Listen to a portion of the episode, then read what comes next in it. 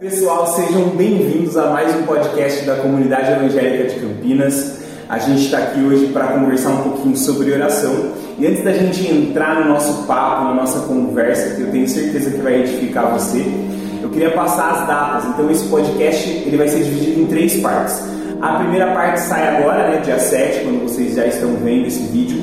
A segunda parte no dia 14 e a terceira parte no dia 22. Então fiquem atentos às datas aí para vocês não perderem nada sobre essa conversa. Então, como eu disse para vocês, o papo hoje é oração. E se você curte, eu tenho certeza que você curte, já deixa um like e comenta aí pra gente o que você achou dessa conversa, o que edificou a sua vida e qualquer outra coisa que você acha que também possa agregar a nossa conversa aqui. Eu estou aqui com a Raquel, também conhecida como minha mãe. Então, às vezes eu vou chamar ela de Raquel, às vezes eu vou chamar ela de minha mãe. Mas ela é a líder do Ministério de Intercessão da igreja, junto com o meu pai, o João. É, e estou aqui também com a Sara, que é também conhecida como minha irmã. E ela faz parte da liderança do Ministério de Jovens e ela comanda um grupo lá que a gente chama de ID Sem Cessar, que também é Fala sobre Oração. Então, o nosso papo hoje é sobre oração, sobre oração na nossa vida, sobre oração como ministério. Tudo isso a gente vai abordar ao longo da nossa conversa, espero que vocês curtam bastante. E, para começar a nossa conversa, o que eu queria perguntar para elas é o que é a oração e por que ela é importante? A oração é vital né, na vida do cristão porque ela nos conecta com Deus, ela nos conecta com o nosso Criador. Né? E, e algo que, se você falar, ah, o que, que é a oração? É o falar com Deus, né? é o colocar o seu coração é, diante do Senhor. Né? E, e, é muito interessante o aspecto da oração porque ela é uma comunicação de mão dupla. Né? Não é só você falar com Deus, é você ouvir Deus. Né? Então, é, essa segunda parte de ouvir Deus, que às vezes cria uma, um certo incômodo né, no, no, no, meio cristão, porque as pessoas acham que vão ouvir Deus, a voz de trovão, né? É, ele é realmente, a voz dele é como o som de muitas águas, mas ele pode falar em coisas simples também. Ele pode falar com você por meio da palavra de Deus, por meio, uh, por meio de um outro irmão, por meio de uma sensação que venha no seu espírito. Então, quando você se prostra diante de Deus, você tem que não somente falar com Ele, mas você tem que ouvir Ele, né? É, e eu acho que assim, a, a maioria das pessoas acho que já ouviu essa definição, né, do que é oração, que é diálogo. Né? E assim como foi falado, né? A oração, ela é, o diálogo é feito com é uma via de mão dupla, né? Ao mesmo tempo que eu falo sim, mas eu também eu ouço né? Então essa a oração é você realmente é você se derramar diante de Deus, é você se relacionar com Deus, é relacionar com o coração de Deus, né? E muitas vezes essa oração, ela, de fato, ela acontece em, em, em diversas formas. Ela pode ser por meio de confissão do seu pecado, da sua falha, pode ser por meio das lágrimas muitas vezes pode ser com o coração repleto de alegria, né, com ações de graça, pode ser engrandecendo, glorificando o nome do Senhor. E tudo isso é oração, e a gente pode ter essa convicção de que, é, enfim, de que se a gente fizer isso com o nosso coração, de todo o nosso coração, a gente pode ter essa certeza de que essas orações elas estão sendo ouvidas e elas vão ser respondidas. Muitas vezes não da forma como a gente espera, mas elas vão ser respondidas, né? E em 1 Pedro 3:12 diz, fala justamente sobre isso. Fala assim, porque os olhos do Senhor estão sobre os justos e os seus ouvidos estão atentos à sua oração, mas o rosto do Senhor volta-se contra os que praticam o mal. Então, se a gente faz isso de todo o nosso coração, Ele está sempre atento para ouvir aquilo que a gente vai falar, aquilo que a gente vai derramar diante dele. É isso aí. Nossa, muito forte, muito forte. E eu acho que a oração ela é fundamental para o cristão, né? Ela faz parte da nossa vida. E a gente olha lá para para muitas vezes olhando o Evangelho a gente encontra a, a, a, expressão e ela faz muito parte do, do, nosso convívio dentro da igreja a expressão orar sem cessar. Orar sem cessar. Orar sem cessar. E aí o que, que, o que é sem cessar? É sem parar né? E como que a gente pensa nisso? Como que isso se aplica à nossa vida cristã no nosso dia a dia? Como que isso se aplica? Quer dizer que eu tenho que estar orando na hora que eu estou dormindo? O que, que, o que, que a Bíblia estava querendo dizer para nós quando quando ela fala sobre orar sem cessar? Ah, é, sem cessar fala de continuidade, né? De constância, de repetidas vezes, né? Quando a gente pensa nessa questão do, do ah, lá em Tessalonicenses que está orar sem cessar, é, se a gente é, vê a questão da persistência, Jesus é, orou três vezes para que é, Deus afastasse dele aquele cálice. Né? No Getsemane ele orou três vezes. Né? É, Paulo orou três vezes para que é, aquele espinho na carne fosse tirado dele. Então, se a gente é, pensar que se Jesus orou três vezes por algo, né, era uma batalha que ele estava enfrentando naquele momento, era algo que ele queria uma resposta né? Ele queria uma resposta de Deus em relação àquele momento. Ele teve a resposta. O Senhor fez a vontade dele. É, mas lá em Hebreus está dizendo que o Senhor é, mandou anjos para confortar Jesus naquele momento. Né? Então, o orar sem cessar é a persistência, a constância, é ser algo contínuo mesmo né? diante de Deus que, que você ore até que você tenha uma resposta, ou até que se cumpra a vontade dele, até que ele te mande uma palavra, que aí você vai exercer a fé e você vai orar em cima daquela palavra. Uhum. Eu acho também que eu gosto muito daquele aquele trecho de, de Mateus 6,6, né? Que fala, quando orares, fecha a porta do seu quarto, né? Vai lá, fica, ora pro seu pai que está em secreto. É, esse trecho, eu acho que é muito interessante porque fala também, se orar sem cessar, fala também sobre estar conectado com o Senhor.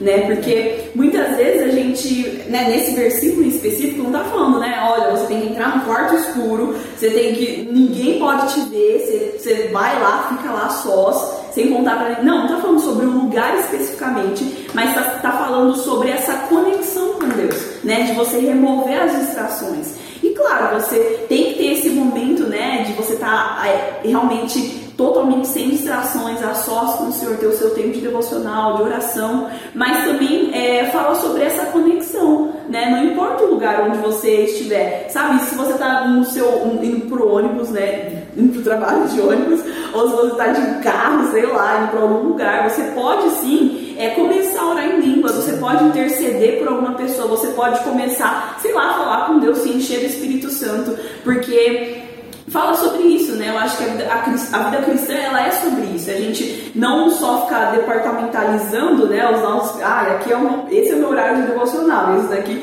nunca mais conecta com Deus ao longo do seu dia. Mas é você estar tá realmente sempre conectado com o Senhor. Sabe, Espírito Santo, o que, que o Senhor quer que eu fale para tal pessoa do meu trabalho? Sabe, Espírito Santo, eu declaro que hoje, né, Senhor, eu declaro que hoje vai ser um dia em que eu vou ver o reino de Deus invadindo o meu trabalho, invadindo minha escola, invadindo a minha faculdade, e você está declarando a palavra de Deus, você está realmente nessa conexão. E isso é algo que, para mim, particularmente, faz muito sentido, né? Porque eu percebo que quando eu estou me conectando com o Senhor ao longo do dia, eu percebo a mão dele nas pequenas tomar ao longo do meu dia, sabe? Pequenas decisões mesmo, tipo assim, eu vou com uma roupa vermelha ou uma roupa laranja, sabe? Porque eu acho que essa interação com o Senhor que vai, que vai desenvolvendo o nosso relacionamento com Ele também, né? Porque oração é pra gente desenvolver esse relacionamento com Deus.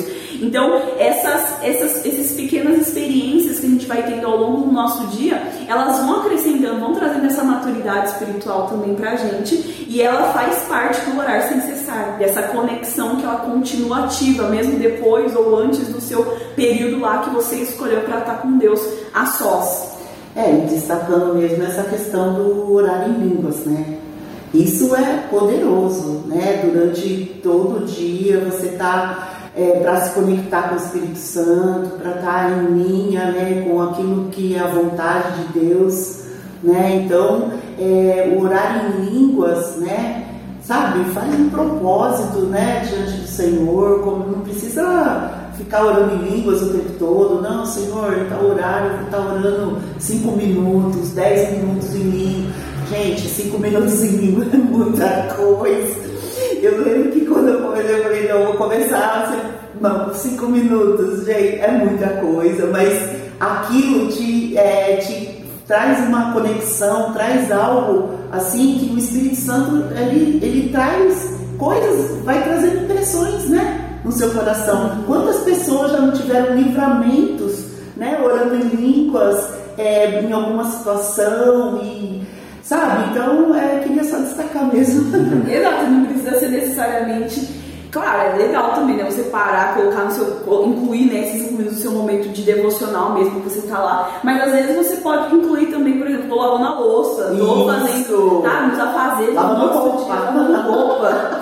Passando roupa, pra quem não gosta, vai orando em língua. Exato. Deus já vai tratar inteiramente. Amor de Deus já vai agir. Exatamente. Sensacional. É, é fundamental tudo isso, né? E, e vocês quando, quando eu fiz a pergunta, vocês trouxeram exemplos de, de pessoas é, e da vivência do nosso dia a dia, né? Que eu acho que isso, isso me trouxe à memória uma, uma pregação que eu vi uma vez que Jesus ele andava com o corpo na terra e a cabeça no céu.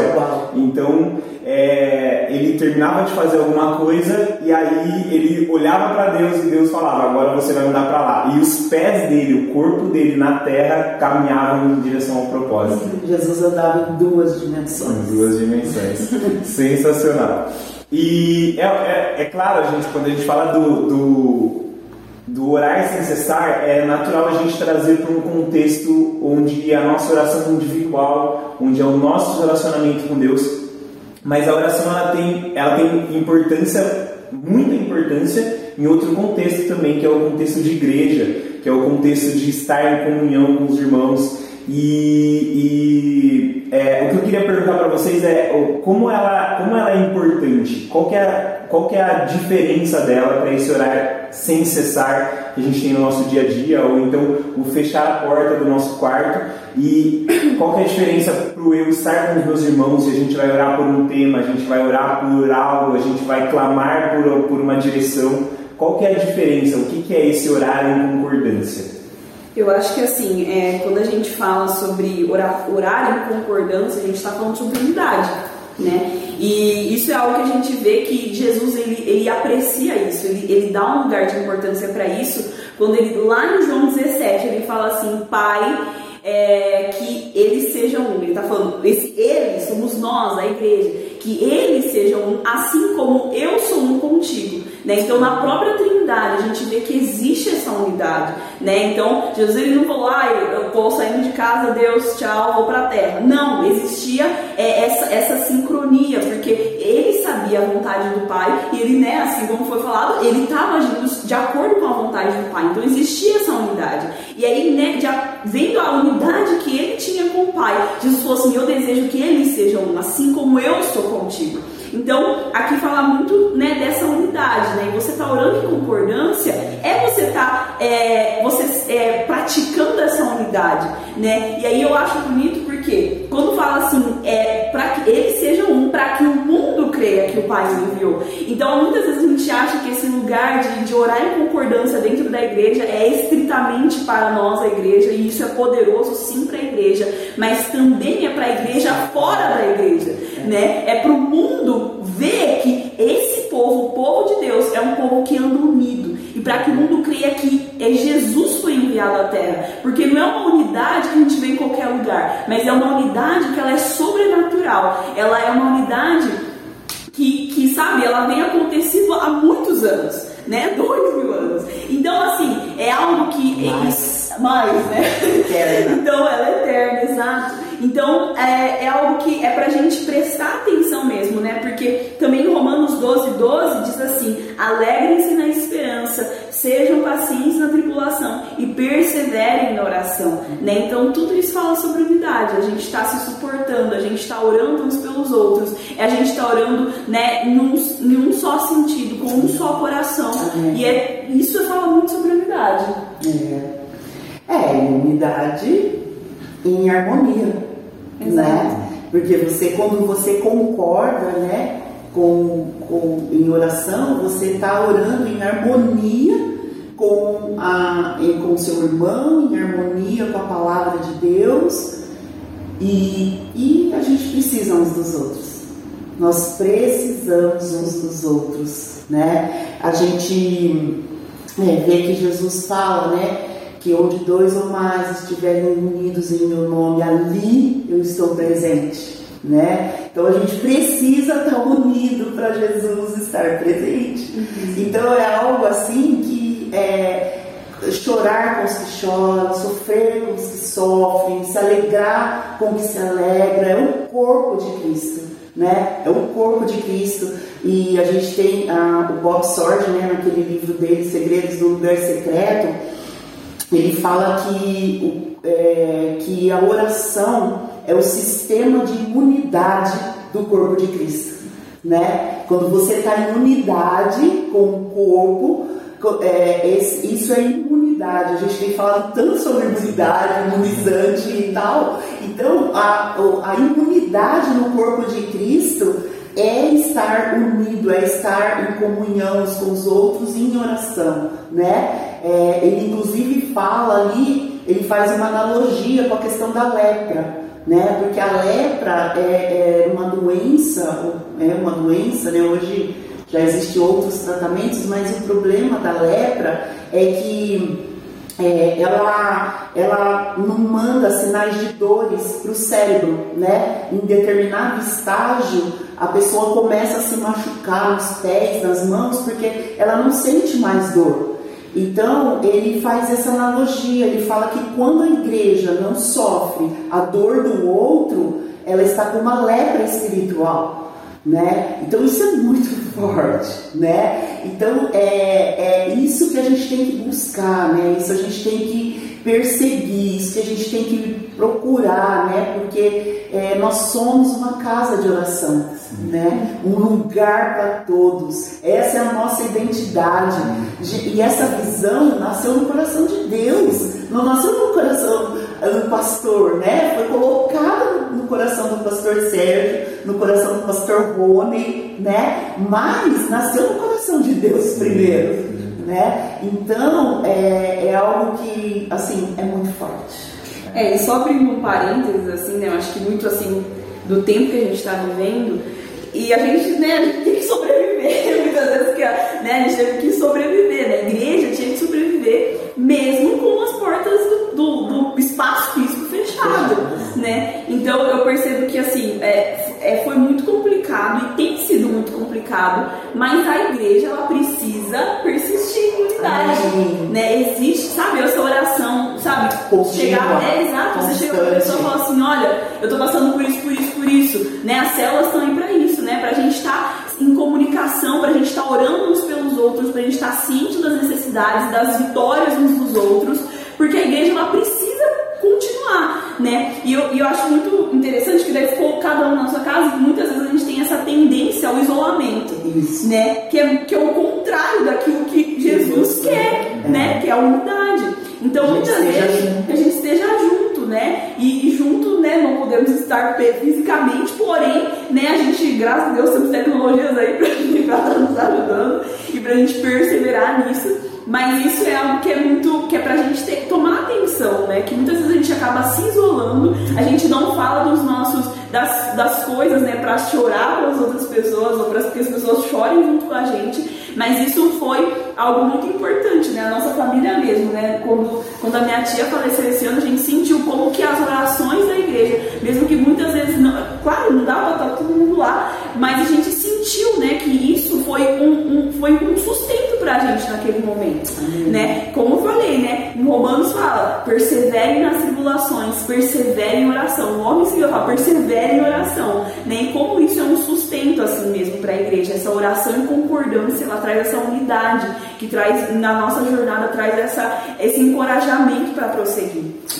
E é muito louco, né? Quando a gente começa a pensar nessas ferramentas que Jesus deu para a gente é, são ferramentas que elas não são abaladas por qualquer coisa, né? A gente está passando por uma situação ímpar na história da humanidade e mesmo assim a, a, as nossas ferramentas elas não foram, elas não caíram no desuso. A oração ela não deixou de ser possível ou deixou de ser importante simplesmente porque um vírus veio e pôs o mundo de cabeça para baixo. Então assim as armas que Jesus, as armas que Deus nos deu, elas são infalíveis. E aí uma pergunta para vocês. é, nós falamos sobre o orar sem cessar e falamos sobre, sobre é, a, a, oração em concordância e estarmos juntos. É, qual é a diferença de mentalidade que eu preciso trazer para um momento de estarmos juntos e orando? Então, terça-feira, vou, vou, lá para a reunião de oração. Qual que é a minha mentalidade? Ela precisa ser diferente do orar sem cessar ou não? Ela pode ser a mesma mentalidade?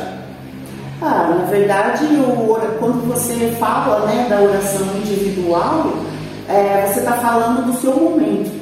Está falando do seu momento com Deus, está falando do seu momento da leitura da palavra, você está falando do seu momento devocional, você está falando do seu momento com o Espírito Santo, né? E quando você é, fala de, da oração coletiva, né, oração em grupo, né, a gente está falando é, do outro, né? Que o, o, foco não é só eu, o eu, né? Não é só o meu pessoal. A gente está falando é, do outro, a gente está falando de orar com propósitos é, é, amplos, né? A gente está falando de intercessão, a gente está falando de estar tá um, um com o outro, aquilo que a gente falou de suportar, levar carga, né? Então, eu acho que a mentalidade ela, ela muda nesse sentido né? No sentido mesmo de que você tem que ter a consciência de que é, no momento da oração coletiva você está é, com um outro foco, né? Um outro foco. É oração pelos enfermos. Por os enfermos. Oração pelo governo. Né? Gente, quer obedecer a palavra de Deus, ora pelos enfermos. Ora pelas autoridades, né? Ora pela sua cidade, ora pela sua nação. Muito bom. É, e aí é, é, natural a gente sempre pensar nesses dois contextos, né? Eu quando fecho a porta do meu quarto, ou então eu quando estou na igreja, numa reunião de oração, e aí a gente vai se colocar ali para orar. Mas eu queria trazer um outro contexto que talvez fuja um pouco da, do, do que a gente está acostumado a pensar quando a gente pensa em oração, que é o contexto da oração em família. Então eu lembro muito quando a gente é, quando era criança, minha mãe chamava a gente, meu pai chamava a gente lá segunda noite, domingo de manhã, e falava, pessoal, chegou a hora do nosso culto em família, então vamos orar. É, e eu, eu, confesso, nem sempre achei a coisa mais legal do mundo, mas a gente estava lá fazendo é, e, e como, como ela é importante e no que ela difere desses outros dois contextos? Por que, que essa oração em família é relevante para a nossa vida, como para nossa vida cristã? É, filho, porque na verdade a mamãe estava te ensinando o princípio básico. Porque é o seguinte, a, a, a gente tem que entender que, é, primeiro, é, quando você junta a sua família né, em oração, é, criança com um adulto, avô, com neto, você está falando de uma oração geracional, né? Está falando de você levar isso por gerações, né? De incutir isso, de inculcar isso na vida do seu filho. Não é você orar por eles. É, também isso é fundamental, mas é você orar com eles, né? E isso faz toda a diferença, né? Porque você não está só orando com eles, orando por eles, mas você, você está é, imprimindo realidades espirituais importantes na vida dele que ele vai levar para o resto da vida. Né? Ensina a criança no caminho que ela deve andar e ainda quando ela for velha, ela se lembrará dele. Né? Então é, é algo que você está fazendo as duas coisas. Você está orando para que o reino de Deus venha sobre a vida dele e você está orando e você está ensinando, né, aquilo que, é, que vai ser fundamental, né? Vai ser fundamental. E a gente lembra, a gente lembra até hoje, né, que não só isso, né, mas também tinha as orações, né, antes de dormir. Às vezes a gente já estava dormindo, né, Daí eu abri o olho assim, tinha alguém, eu falei, gente, o que está acontecendo? E era minha mãe e meu pai orando, né? Que o Senhor te abençoe, te vai, Senhor faça acontecer, então, Deus bendiga, te dê shalom, te dê a paz. Deus te abençoe, filha. Que venha o reino de Deus na tua vida. Tá? Então são coisas também que, que realmente elas ficam imprimidas também na nossa memória, né? E eu acho também que é, que esse que a gente colhe também os frutos disso, né? Eu lembro que é, a gente tinha esse momento, né, em família, quatro pessoas, mas hoje em dia a gente pode experimentar muito isso. Que eu lembro, pelo menos eu lembro, né, que antes isso não acontecia muito, mas agora, né, quando se tem festas assim de, de família, né, às vezes dos é, nossos, né, nessa período pandêmico, a gente tem um momento de oração, muitas vezes um momento de louvor, e isso é algo que não acontecia antes, sabe? Eu creio mesmo que é, que é um fruto né, daquilo que foi gerado né, na, na, nossa, na família, assim, né, e de outras pessoas que vieram chegando também, né, que chegando assim, se converteram também da nossa família, e isso a gente vê hoje como um fruto, assim, né, da gente, como um testemunho, é. né, daquilo que Jesus tem feito, né, através é, dessa oração. E, é, e quando eu falo dessas questões de realidades e do ensino e tudo, né, eu aprendi, eu não era convertida, tinha uns primos do, do, meu pai que eram muito afastados de nós, né? A gente não tinha tanta comunicação, mas assim, todas as vezes que nós íamos visitar, eles chegavam e falavam assim: vocês não vão embora sem receber uma oração. Então, era, foi algo que marcou a minha vida. Então, e, e aí eu, eu sei que a partir daquilo era uma semente que estava sendo lançada no coração, né? Então, quando a gente falava, eu, eu falava para vocês, eu falava, gente, vamos nos reunir nesse momento de oração, vamos né, estar juntos e tal, era porque eu queria que depois isso se manifestasse para fora. Foi aquilo que a gente falou, né? Para que o mundo veja, né? Para que o mundo veja. Então eu sabia que cultivando isso, né? A gente estaria fazendo esse propósito, cumprindo esse propósito. Muito legal, muito legal. Esse foi o episódio do podcast Palavras de Vida dessa semana sobre oração. Semana que vem a gente tem mais um bloco, dessa vez com dicas sobre como manter uma vida de oração constante. Se você quiser conferir essa conversa na íntegra, fique ligado nas nossas redes sociais para saber quando ela vai para o YouTube. Eu espero que você tenha sido abençoado e a gente tenha um encontro marcado na próxima semana. Não esquece de compartilhar esse podcast com um amigo ou nas suas redes sociais. Valeu e até a próxima!